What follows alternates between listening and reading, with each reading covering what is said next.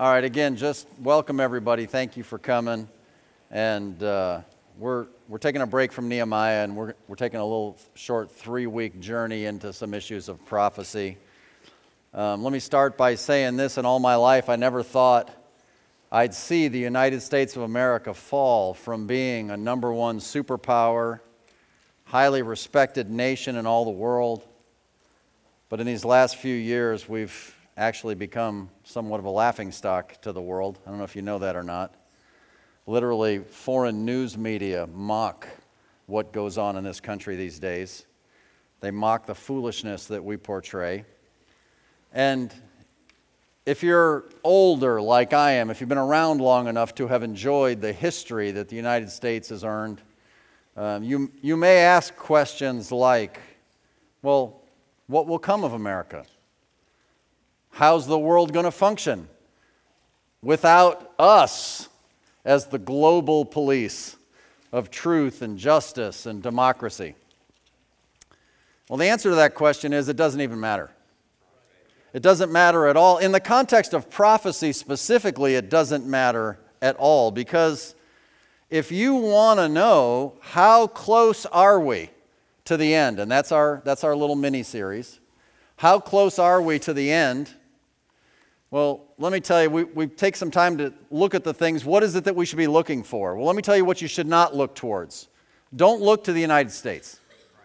If you want to know how close we are, it doesn't matter what's going on in the United States. The place you need to look, and the title of today's message, is to look to Israel. You need to look to Israel. And, and that's no surprise to you who are Bible students. You should understand that for sure. Today, we're going to look at some things that may be a new view of some things that you may or may not have considered before. But when we do that, when we look to Israel, and with the interest of understanding what is going on in the world, even, even a casual reading of the Bible, right, makes it clear that there is that one special nation that gets all the attention. Israel is that nation. They get all the biblical narrative attention. I want to start by drawing your attention to Proverbs chapter 23, verses 10 and 11, where it says this Remove not the old landmark, and enter not into the fields of the fatherless, for their Redeemer is mighty.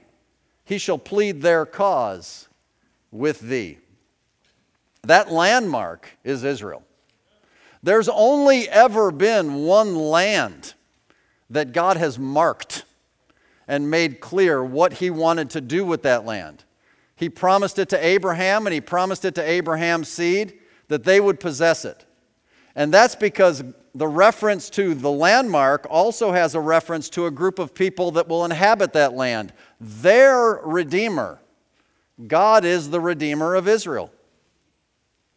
And in that land, God intended to do some things. We'll speak metaphorically, but God intended to plant a tree Actually, several trees, depending on how you want to look at it with the metaphors that are used. For example, in Hosea chapter 9 and verse number 10, the prophet says this I found Israel like, very important comparative word, grapes in the wilderness. I saw your fathers as the first ripe in the fig tree at her first time. So God compares Israel to a vine and God compares Israel to a fig tree. Things we've looked at in the past. Jeremiah chapter 8, verse 13 refers to a similar way. I will surely consume them, saith the Lord. There shall be no grapes on the vine, nor figs on the fig tree, and the leaf shall fade, and the things that I have given them shall pass away from them. The context of Jeremiah's discourse is clearly God's judgment on the nation of Israel. They are a fruitless fig tree, and even the leaf will fade. So, if you want to know what God Himself, let's say the Lord Jesus Christ, has to say about Israel, Bible students should know that the book of the Bible you're going to want to go to is the book of Matthew, because Matthew is the Jewish gospel. It's the gospel that presents Jesus Christ as the king of the Jews. So in Matthew 21, we're not surprised to read in verse 19 when he, Jesus, saw a fig tree in the way, he came to it and found nothing thereon but leaves only, and said unto it, Let no fruit grow on thee henceforth, henceforward forever. And presently the fig tree withered away. Now, that was a legitimate miracle that Jesus actually performed in the withering away of a fig tree that happened to be fruitless, but Jesus was trying to teach the disciples something at that time. Israel, the fig tree, had a purpose. And they needed to do what they were created to do. And what they were created to do, like that tree, was to produce proper fruit. That's what they needed to do. And if they weren't going to do that, then God would essentially take that life away from that tree. And I think you know the story. Israel rejected God, so God rejected Israel right back.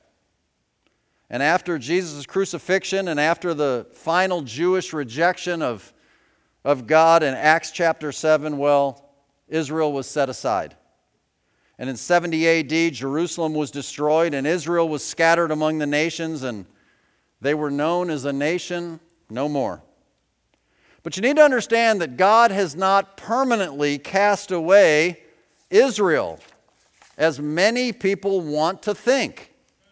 He's going to bring her back, and He's going to bring her back in the time that we refer to as the Great Tribulation. That is the context of Matthew chapter 24, something we glanced at last week. So it starts off in verse number 3.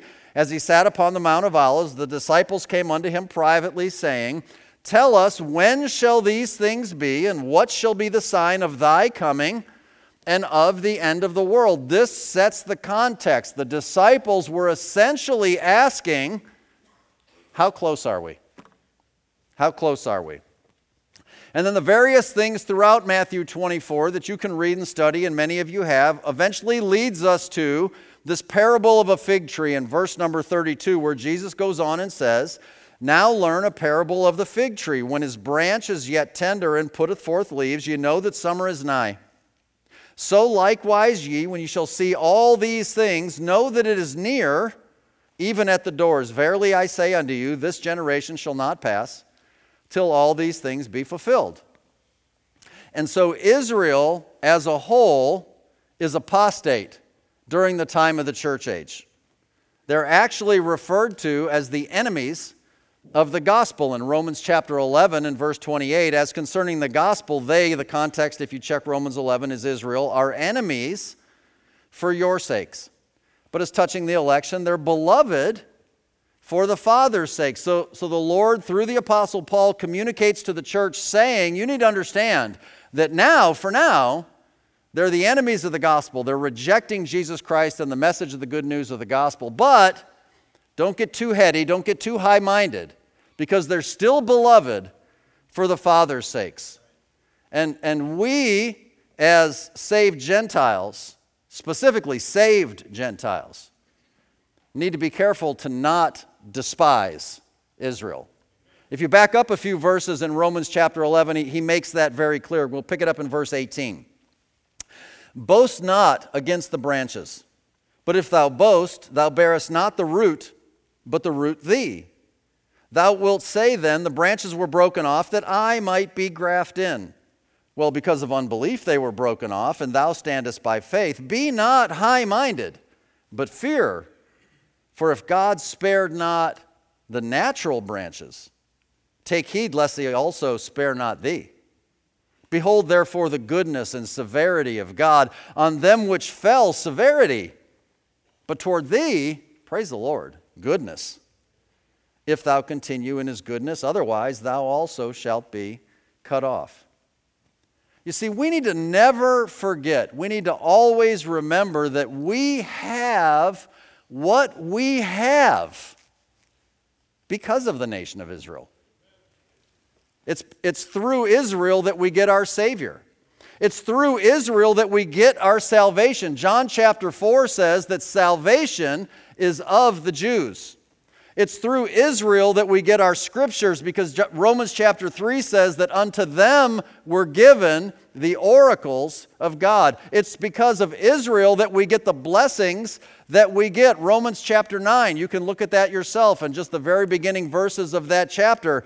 Unto Israel was given the adoption and the glory and the covenants and the law and the service of God and the promises and ultimately Jesus Christ.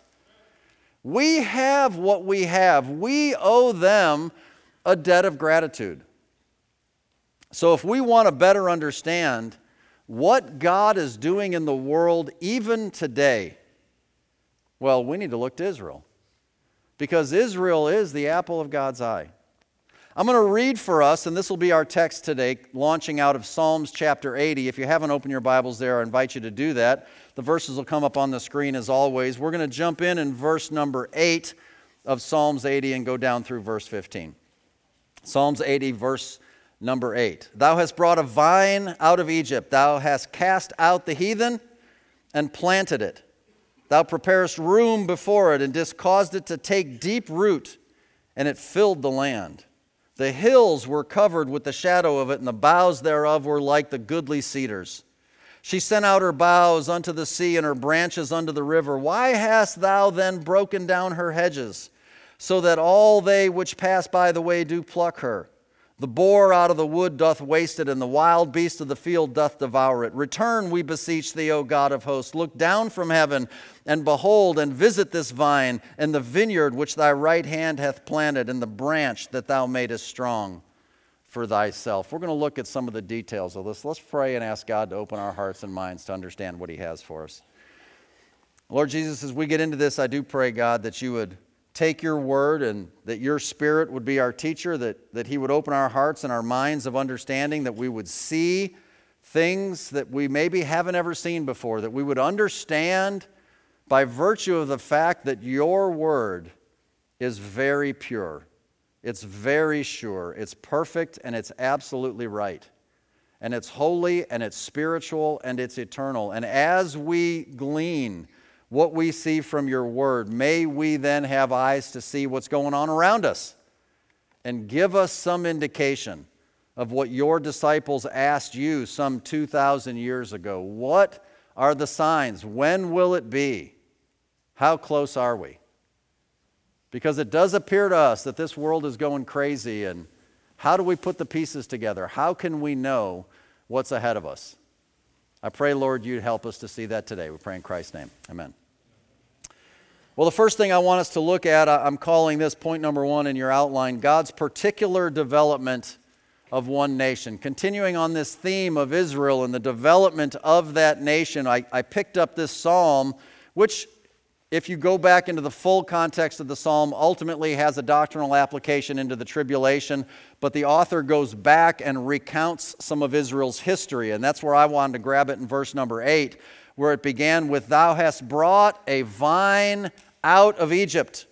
Thou hast cast, the heathen, cast out the heathen and planted that vine in that land.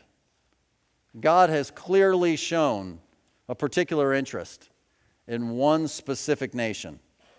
And when they came out of Egypt, they came out of Egypt with great miracles. You know the story with Moses and all the plagues the river turned to blood, and the frogs, and the lice, and the flies and the death of the cattle and the darkness over the land and the boils and ultimately that death of the firstborn.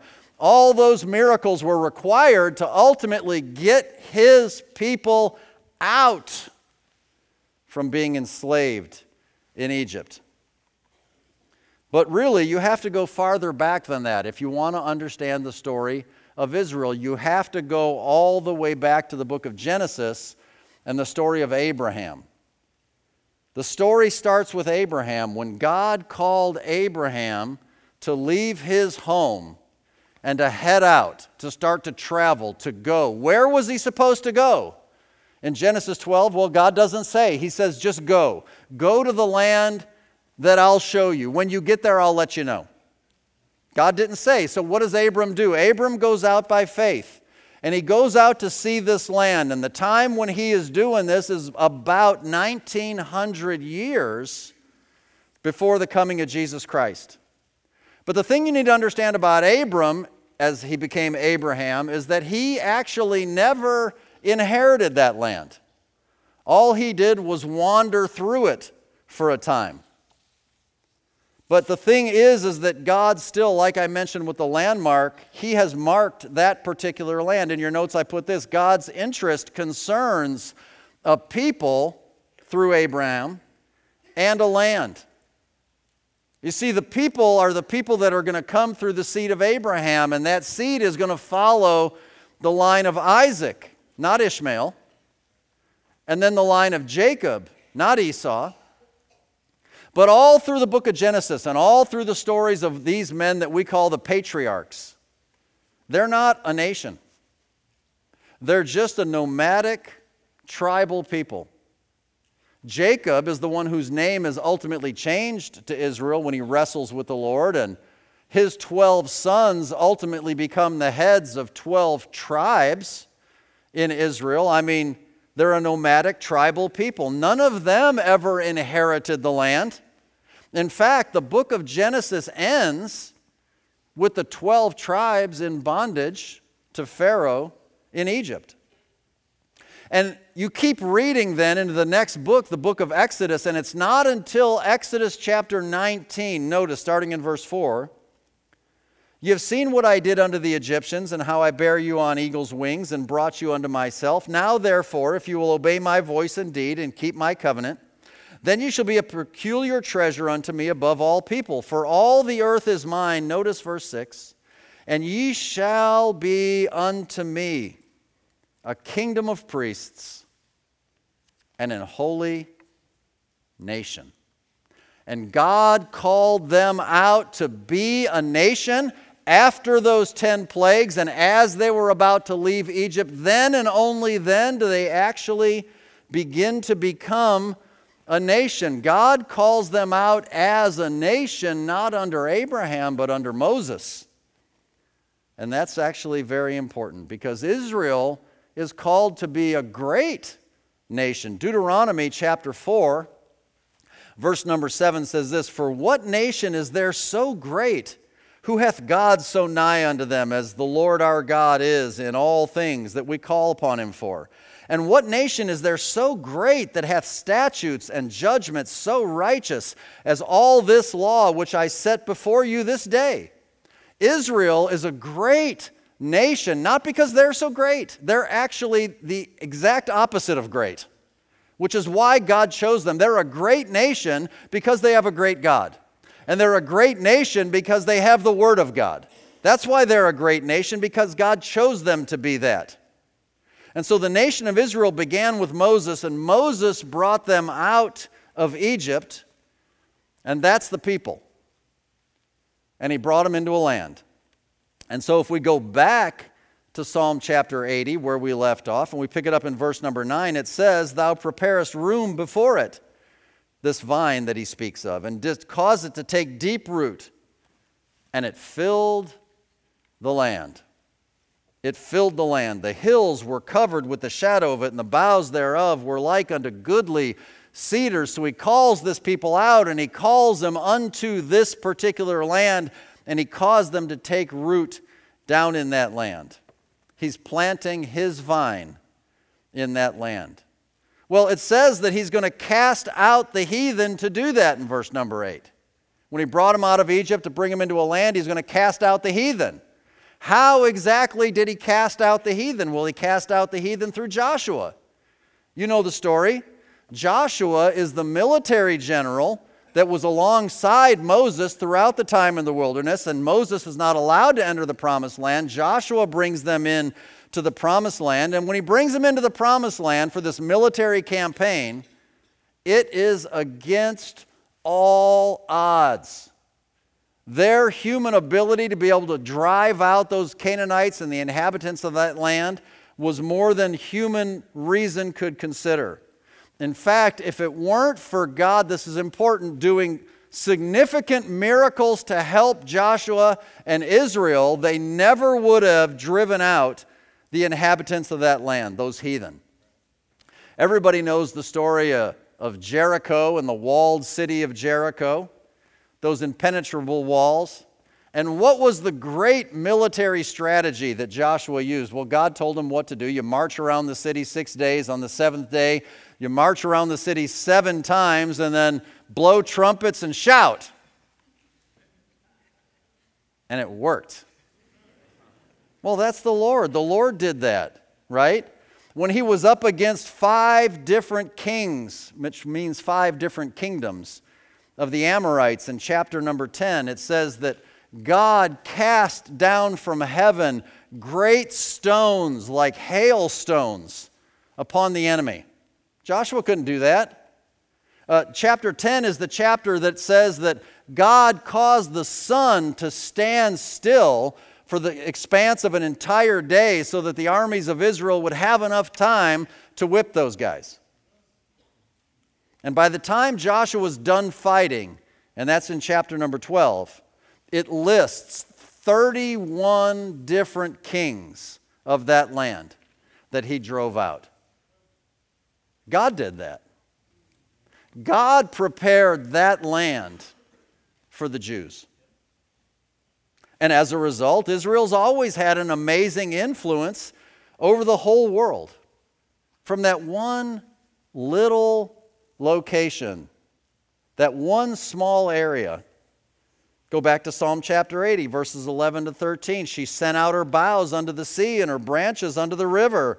Why hast thou then broken down her hedges so that all they which pass by the way do pluck her? The boar out of the wood doth waste it, and the wild beast of the field doth devour it. You see, for many, many years, Israel did just that, and they've always had amazing influence, even through this current time in history, through art and science and literature and culture and so many things that God has used the Jews to influence throughout the whole world. Whereas our Gentile forefathers, well, historically, our forefathers they're just a bunch of heathen. They're just a bunch of idol worshiping heathen. They're in total darkness. Remember, our ancestors, our ancestors are the ones who cut down trees out of the forest to deck it with silver and gold. Our ancestors are the ones that made a queen to heaven. Our ancestors are the ones who built idols of silver and of brass and of wood. In fact, our ancestors would make idols to anything Everything that you can imagine except a sheep. And so you read about them making idols to moles and bats and rats and all kind of crazy things. That, that's where we come from. That's our spiritual heritage. You need to understand that.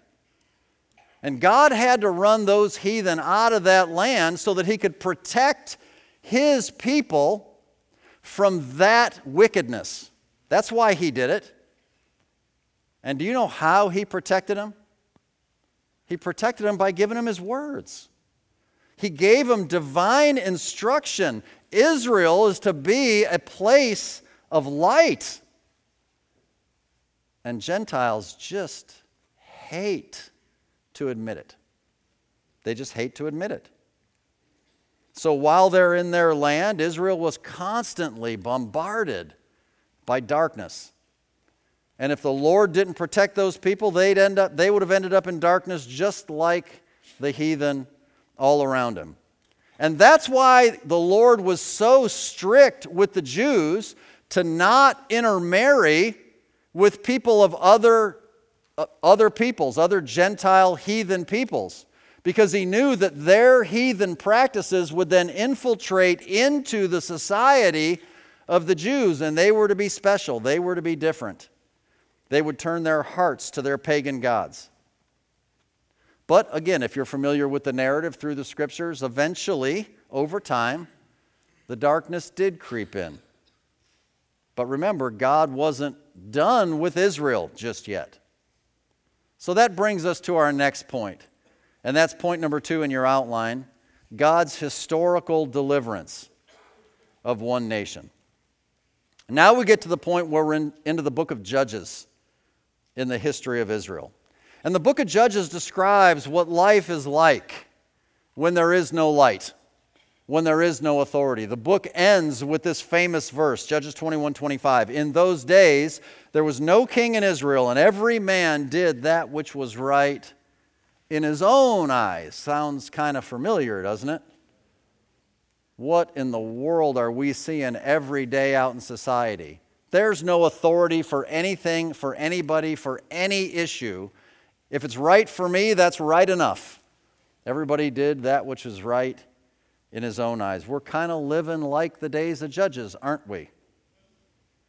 And the book of Judges, if you're to study it, shows a constant downward cycle. And that cycle is sin, which leads to bondage, which leads to Israel crying out, and he brings deliverance using judges to do that. God knew how stiff necked these people were, and after all that God did for them, after all those miracles in the wilderness for all those years, and after driving out the heathen and giving them their land to inherit, they forgot God. That's what we read in Judges chapter 3, verses 7 and 8. It says, And the children of Israel did evil in the sight of the Lord and forgot the Lord their God. How's that even possible? And served Baalim and the groves. Therefore, the anger of the Lord was hot against Israel, and he sold them into the hand of Cushan Rishathaim, king of Mesopotamia, and the children of Israel served Cushan Rishathaim eight years. And this is the cycle you see through Judges. They, they turn to these idols and they're in bondage to some pagan nation for a period of time until there comes a time of deliverance because it grieved God to see his people in this state.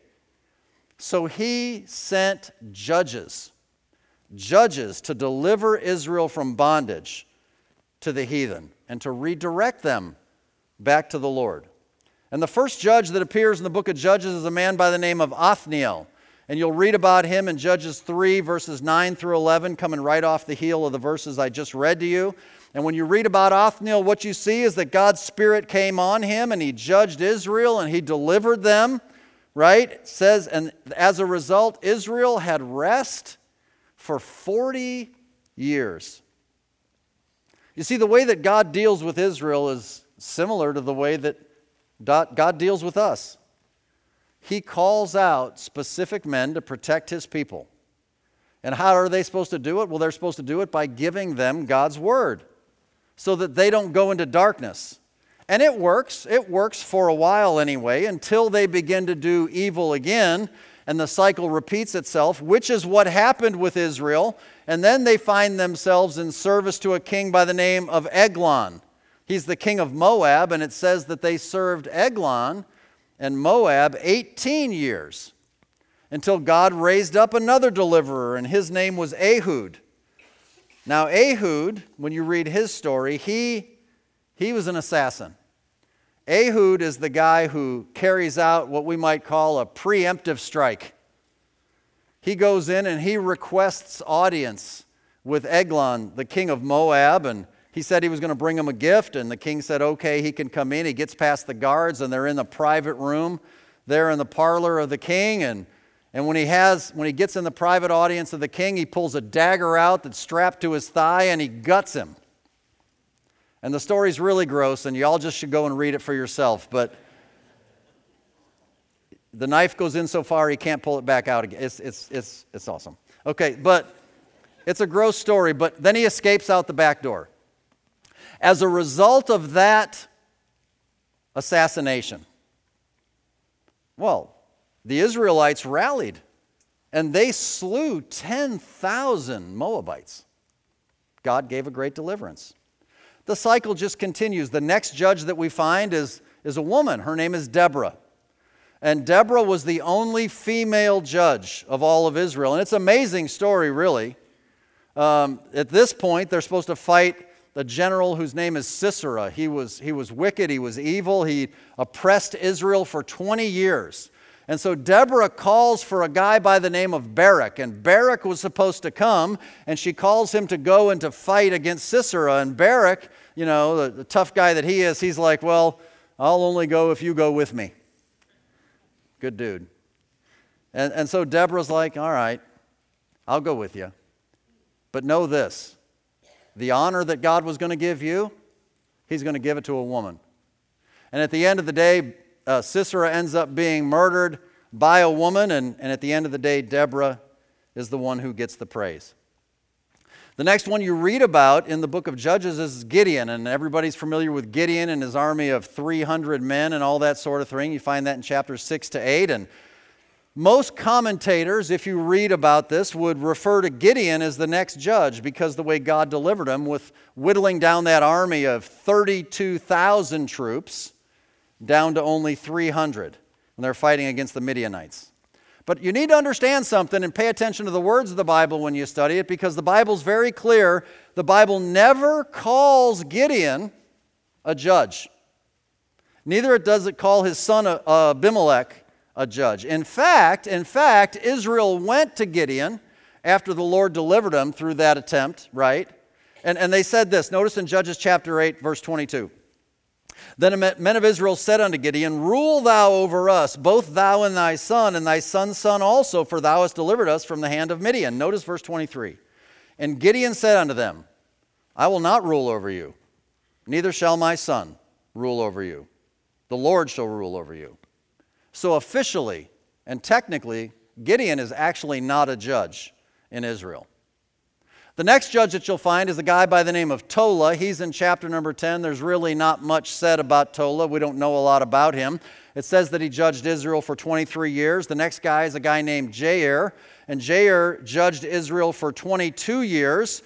And all it really says about Jair is in verse number 4 of chapter 10, where it says this And he had 30 sons that rode on 30 ass colts, and they had 30 cities, which are called uh, Havoth Jair unto this day, which are in the land of Gilead. But human nature never changes, and after Jair, the Jews went back to their evil ways. If you keep reading in chapter 10, you'd see that. And they end up serving the Philistines and the Ammonites for another 18 years. The next judge that's called out is a guy by the name of Jephthah. Jephthah is from chapter 11 into the beginning of chapter 12, and, and Jephthah was a vain man. Jephthah is, an, is a man whose mother was a harlot.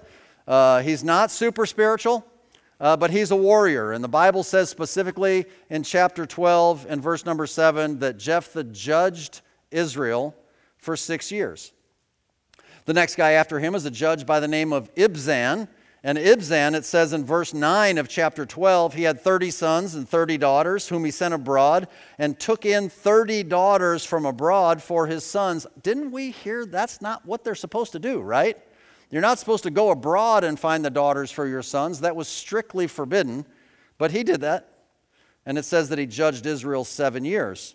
There's not much said about him, but let me just tell you something. When there's just a little bit said about somebody, you ought to pay attention to what is said because it could be very significant. The one little thing God wanted you to know heaven and earth will pass away, my words will never pass away could be specifically important. That guy brought in foreign women to marry his sons, and you need to understand why. Why did people do that? People generally did that sort of thing to form political alliances. That's why they did it. The next judge is a guy named Elon, and uh, chapter number 12, verses 11 and 12, not much about him. He judged Israel 10 years. The next guy is Abdon. Uh, verse, chapter number 12, verse 14 says he had 40 sons and 30 nephews that rode on threescore and 10 ass colts, and he judged Israel eight years.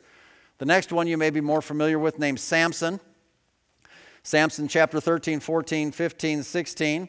Uh, it says in verse 20 of chapter 15, he judged Israel in the days of the Philistines 20 years. So Samson judged for 20 years, but what's interesting about Samson is that he actually never fully delivered Israel from the Philistines, did he? By the time he dies, in fact, it refers to in that very verse, he judged Israel, the Bible calls it, in the days of the Philistines. The Philistines still had power over Israel, even though Samson was winning some battles. And so Samson is the last judge listed in the book of Judges. There's, there, he's, but he's not the last judge over Israel. He's the, the last one listed in the book of Judges. Because if you continue reading in your faithful Bible reading, you get to the book of 1 Samuel, right? And in 1 Samuel, chapter number 4, and verse number 18, we see that Eli, who we know to be a priest, is not just a priest. Eli is also a judge. It says in chapter 4 and verse 18 that he judged Israel for 40 years. And then the last judge is Samuel himself, 1 Samuel 7 and verse 15. Samuel judged Israel all the days of his life. So there you have it. You have it in your notes. You have all 13 judges in the Bible. You have 13 different people that served as judges over Israel. And, and, and the thing you should know about Samuel, I mean, I'm sure there were other good men, but Samuel specifically was a good man. And he tried very hard to get Israel to do what was right. But Israel didn't want to do what was right. And so in 1 Samuel 8 and verses 4 and 5, notice it says, Then all the elders of Israel gathered themselves together and came to Samuel unto Ramah and said unto him, Behold, thou art old, and thy sons walk not in thy ways. Now make us a king to judge us like all the nations. And that was a huge mistake because they wanted to be like all the other nations. When God told them that they were to be a peculiar people, they were to be a holy nation, they were to be a nation of priests, they were to be different and distinct from all the other nations. And, and so, all of the customs and all of the laws about how they were supposed to dress and how they were supposed to cut their hair and the way that they were to, to wash and, and all the various things that they were supposed to do was to keep them distinct and different from all the other nations. And what did Israel want? Only to be like all the other nations. And so they insisted Give us a king. And Samuel's like, I don't want to give you a king. God's supposed to be your king. Give us a king. And so the king that they get is Saul. And continuing to read in chapter number 8 and verses 11 through 18, what we find is that Samuel warns the people about the kind of a king that they're going to get. You want a king? Let me tell you what you're going to end up with if you keep insisting on this end. He's going to end up being a socialist, communist type dictator. In fact, you could say, if you were to read those verses, and you can do that on your own, you could say that Saul's motto of his government might be something like this You'll own nothing and you'll be happy. Whereas Samuel tells them, Listen, if you go for this guy, you'll be sorry. You'll be sorry. Verse 19, 1 Samuel 8. Nevertheless, the people refused to obey the voice of Samuel, and they said, Nay, but we will have a king over us, that we may also be like all the nations, and that our king may judge us and go out before us, notice, and fight our battles. You see, Israel said, What's going to happen if other nations come against us and they bring their armies? We need to have a king who has an army that can protect us. All we have is God. And God said, Go ahead and listen to him.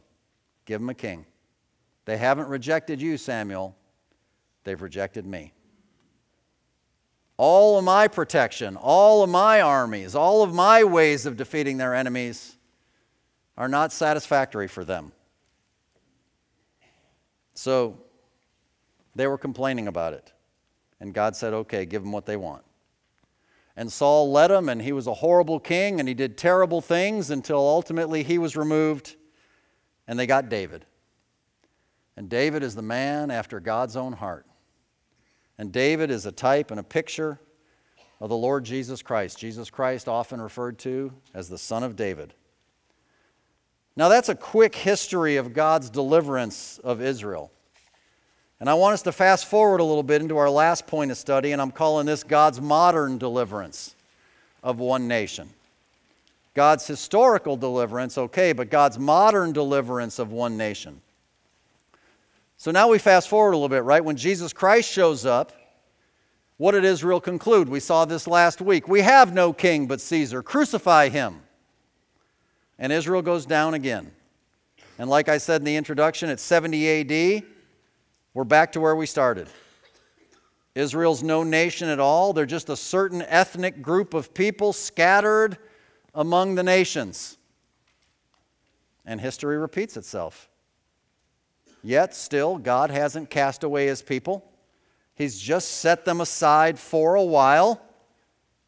And for that while that we know as the church age, he's offering his blessings to a bunch of Gentile dogs like us. Because now he's not dealing with a land. And now he's not dealing with a certain ethnic people. The good news for you, Gentile, he doesn't care what you've done. He doesn't care about your heritage, he doesn't care about your bloodline. If you belong to Jesus Christ, you have royal blood. But like we saw in Romans 11, God hasn't forgotten about Israel. He promised that they will come back. Romans 11, verse 23. And they also, if they abide not still in unbelief, shall be grafted in, for God is able to graft them in again. For if thou wert cut out of the olive tree, which is wild by nature, referring to the Gentile heritage, and were grafted in contrary to nature into a good olive tree, the spiritual blessings of Israel how much more shall these, which be the natural branches, be grafted into their own olive tree? For I would not, brethren, that you should be ignorant of this mystery. So, if there's one thing you need to not be ignorant of, he's telling you this is it right here, verse 25. Because people who choose to be willingly ignorant of this mystery, it says they're wise in their own conceits. And here's the mystery that blindness has happened to Israel, but it's only partial blindness in part is happened to Israel until a certain time frame. And that's marked by the fullness of the Gentiles, until the fullness of the Gentiles be come in. And then all Israel shall be saved, as it is written. There shall come out of Zion the deliverer, and shall turn away ungodliness from Jacob. For this is my covenant unto them, when I shall take away their sins. This is written in the time of the church.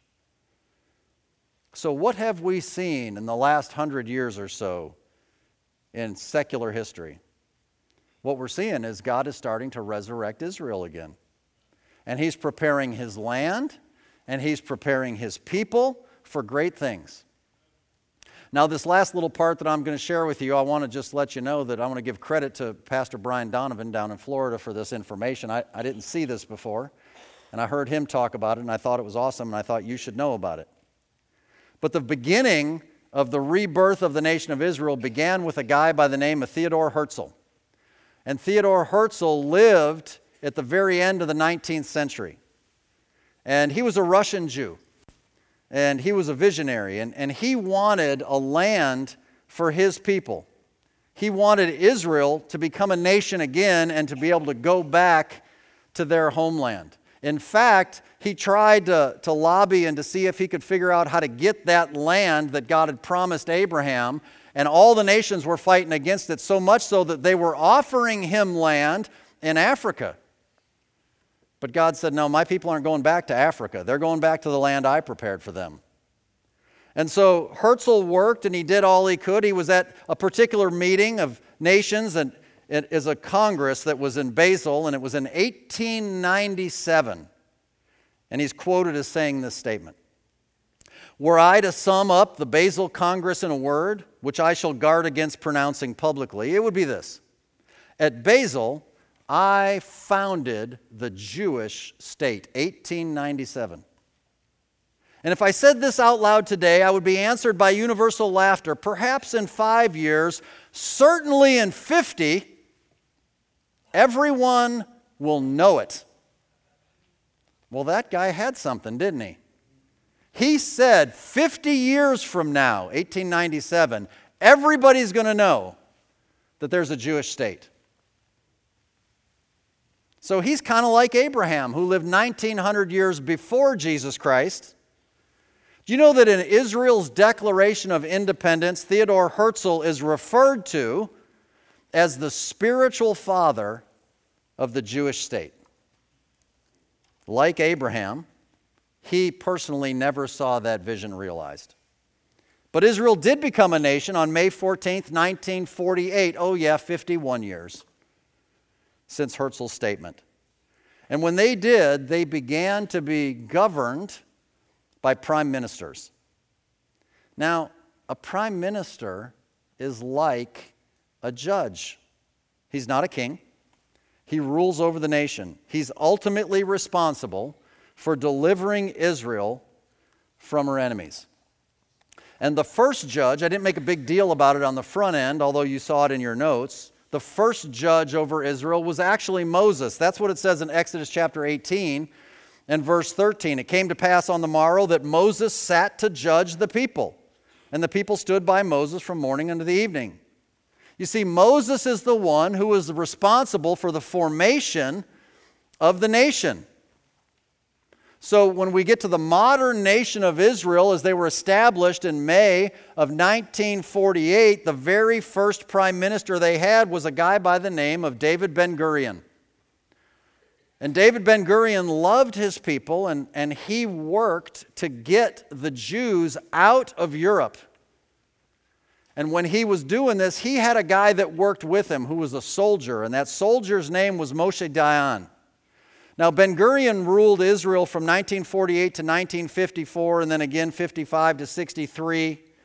But Dayan was the guy who was the soldier. He wasn't a judge. He's kind of like Joshua, who went with Moses and did all the fighting, but wasn't a judge himself.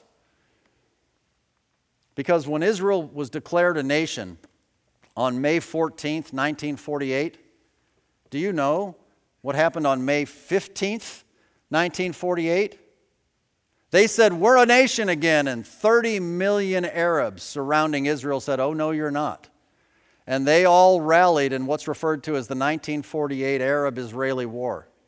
And they came at Israel from the north and from the east and from the south and from the southwest, and they were pouring people into Israel. Israel didn't have 2,500 men to put together in an army at that time.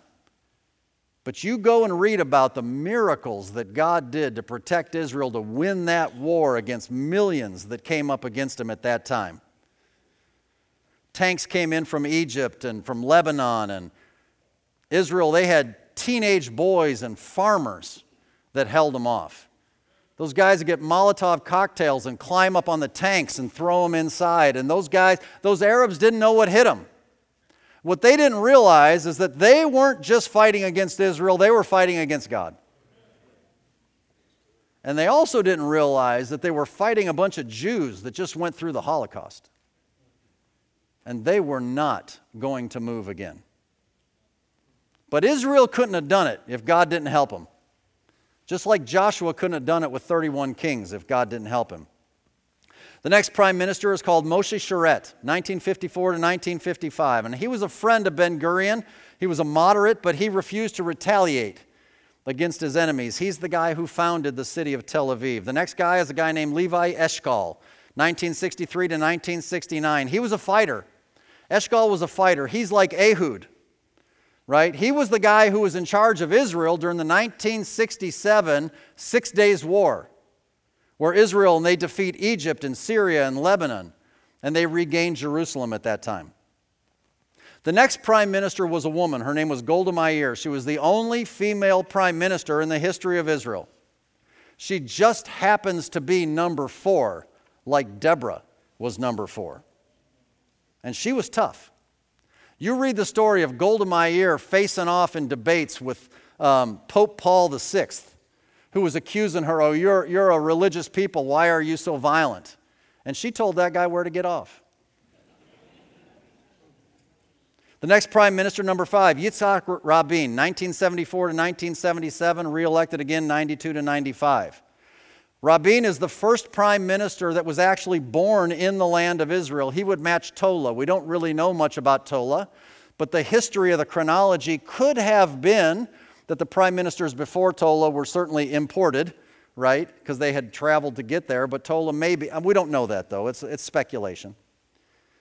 Rabin had a hardline political platform against the Arabs and the Palestinians, but ultimately had one big mistake. He, he signed the Oslo Accords, which ended up officially giving up the West Bank, Jericho, Gaza, and helped to create the Palestinian Authority. The next prime minister, named Menachem Begin, 1977 and 1983, he led an attack on Lebanon. And he's known for the guy who set up a lot of those villages and settlements in the north of Israel. He lines up with Jair. Remember, Jair only had a sentence about him. He's the guy who had 30 cities. It's interesting. You can't beat that Bible. The thing we know about that judge is the thing, one of the things we know about Begin. Prime Minister number seven, Yitzhak Shamir, 1983 to 1984, again takes power 86 to 92. Shamir opposed Camp David. You know, Camp David is that camp in America where we try and have the Arabs and, and, and the Jews get together and negotiate peace. And typically it's land for peace. That's the deal always on the table, right? Number eight, Shimon Peres, 1984 to 1986, 1995 to 1996. Peres is known for his conciliatory relationship with Arafat. Peres was a foreign minister under Rabin during the Oslo Accords, and he helped the PLO get their own self rule. Peres lost his election for prime minister five times, and in his career, he lost 10 different elections to different offices. But he, he seemed to not have a problem creating political alliances with the Palestinians and the Arabs around him, kind of like Ibzan, who brought foreign wives in for his sons. Number nine, Benjamin Netanyahu, 1996 to 1999, and then more recently, 2009 to 2021. He's educated at MIT. He's a hardline nationalist. Netanyahu refused to deal with terrorists. Whenever the USA tried to pressure him to give in to Palestine and give up land for peace and all that sort of thing, he wouldn't give in. And he would make statements like this. I can remember it. He would say, God will protect Israel even if America won't. Number 10, Ehud Barak, 1999 to 2001. He was educated at Stanford. He made concessions to Arafat. His mentor was Rabin. This guy gave up more than anyone else to Arafat with the hopes of creating peace. But Arafat kept refusing the offers because he already had plans that he was going to totally destroy the Israeli state. Number 11, Ariel Sharon, 2001 to 2006. Sharon was a lone voice against Rabin's caving into Arafat and against the Oslo Accords. Uh, Sharon was a soldier, he was a fighter. Sharon fought in the 48 War, the 56 Sinai Peninsula Campaign, and the 67 Six Day War, in the 73 Yom Kippur War. He was 1982, he was the defense minister and led the war against Lebanon, where the PLO was defeated and Arafat had to go into hiding. He gained U.S. support after 9 11 in 2001 because the Americans finally realized who the Arabs were and what they were dealing with. So he gained a bunch of U.S. support after 2001 when our government finally realized who they were dealing with. But by December of 2003, Sharon did an about face and ends up giving up a lot of stuff to the Arabs. And at the counsel of Condoleezza Rice, the U.S. Secretary of State under Bush, he gave up Gaza on August 15th, 2005. If you were paying attention back in 2005, you'll know that about a day after Rice counseled Sharon to give up Gaza, Hurricane Katrina was gaining ground in the Gulf of Mexico, heading due west for the Yucatan Peninsula, or the inside of that, actually, the eastern coast of Mexico. And right after that deal was struck, Hurricane Katrina, you, you go back and look it up within days, took a hard right turn and came straight up the coast into New Orleans. And within a week, all the destruction of Hurricane Katrina happened after this deal was cut. 2006, Sharon goes into a coma and can't, and can't serve anymore. The guy after him, number 12, Ehud Olmert, 2006 to 2009. He used to be the mayor of Jerusalem back in 1993. He was the first to publicly advocate for the giving up of Gaza. He gave many concessions to the Arabs. He matches Eli, who was the judge when the Ark of the Covenant was taken by the Philistines and the glory departed from Israel.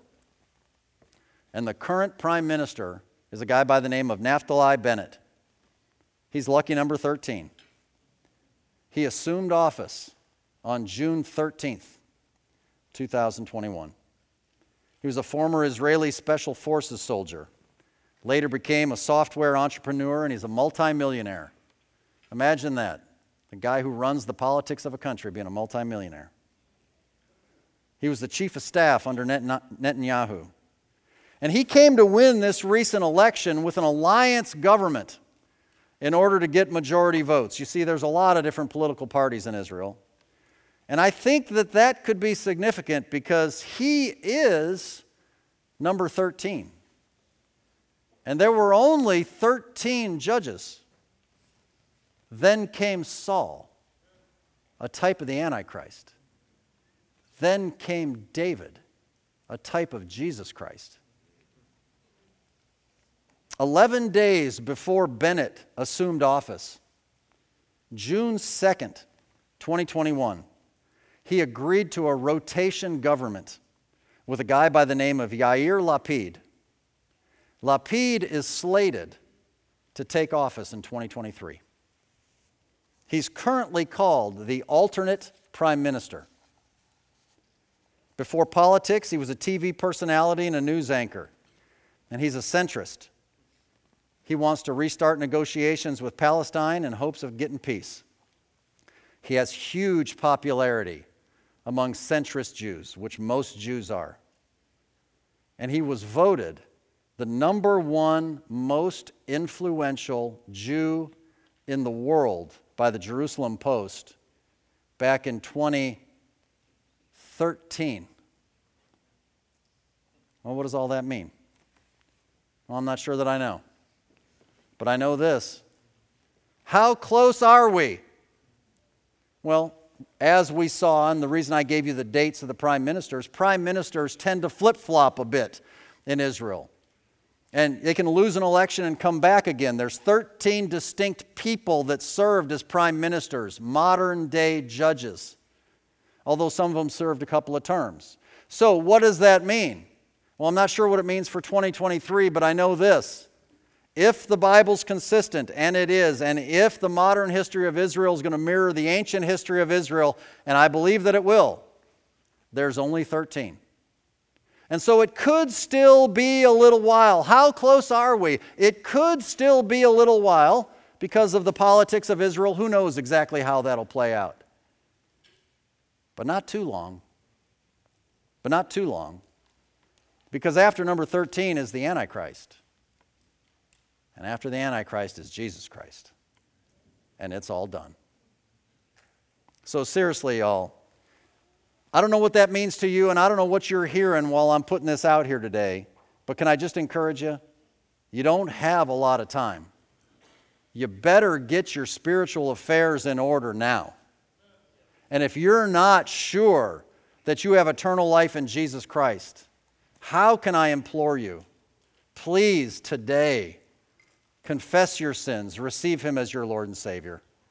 And if you're a Christian and you've been walking carnally in this life and wondering, get it right today and dedicate the rest of your time to serve Him. Because we don't know exactly, but man, the signs are being shown, aren't they? We're near the very end. Let's pray together. Heavenly Father, thank you for the revelation of the Scripture. Thank you for the history of the nation of Israel. Thank you for giving us insight and wisdom to be able to understand that when the end is coming near, we should be able to be aware of it. Lord, I want to pray for anybody who's here who is unsure if they have eternal life. If, if God forbid their life were to end today, did they know 100% that they'd have a home in heaven? Lord, if not, I pray that today, even right now, they would just cry out to you, Lord Jesus, forgive me. I know I'm a sinner. I know I've blown it. And I've been playing this game far too long. Please, Lord, forgive me of my sins. Come into my heart and my life. Give me the gift of eternal life. I, I surrender it all to you today. And Lord, for the Christian brothers and sisters who maybe have been playing around with this world and their sin too much, may today be the day that they re- recognize enough is enough. I need to turn from those things. I need to forsake those things and ask you to forgive us. Lord Jesus, we love you and we want to be honoring to you. Change our hearts, I pray, in your name. Amen.